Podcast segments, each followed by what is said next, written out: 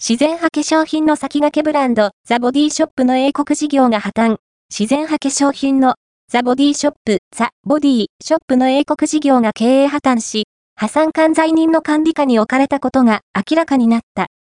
英国では約200店舗を展開しているが、店舗閉鎖や人員削減を進めていく一方、事業自体は継続される見込みだ。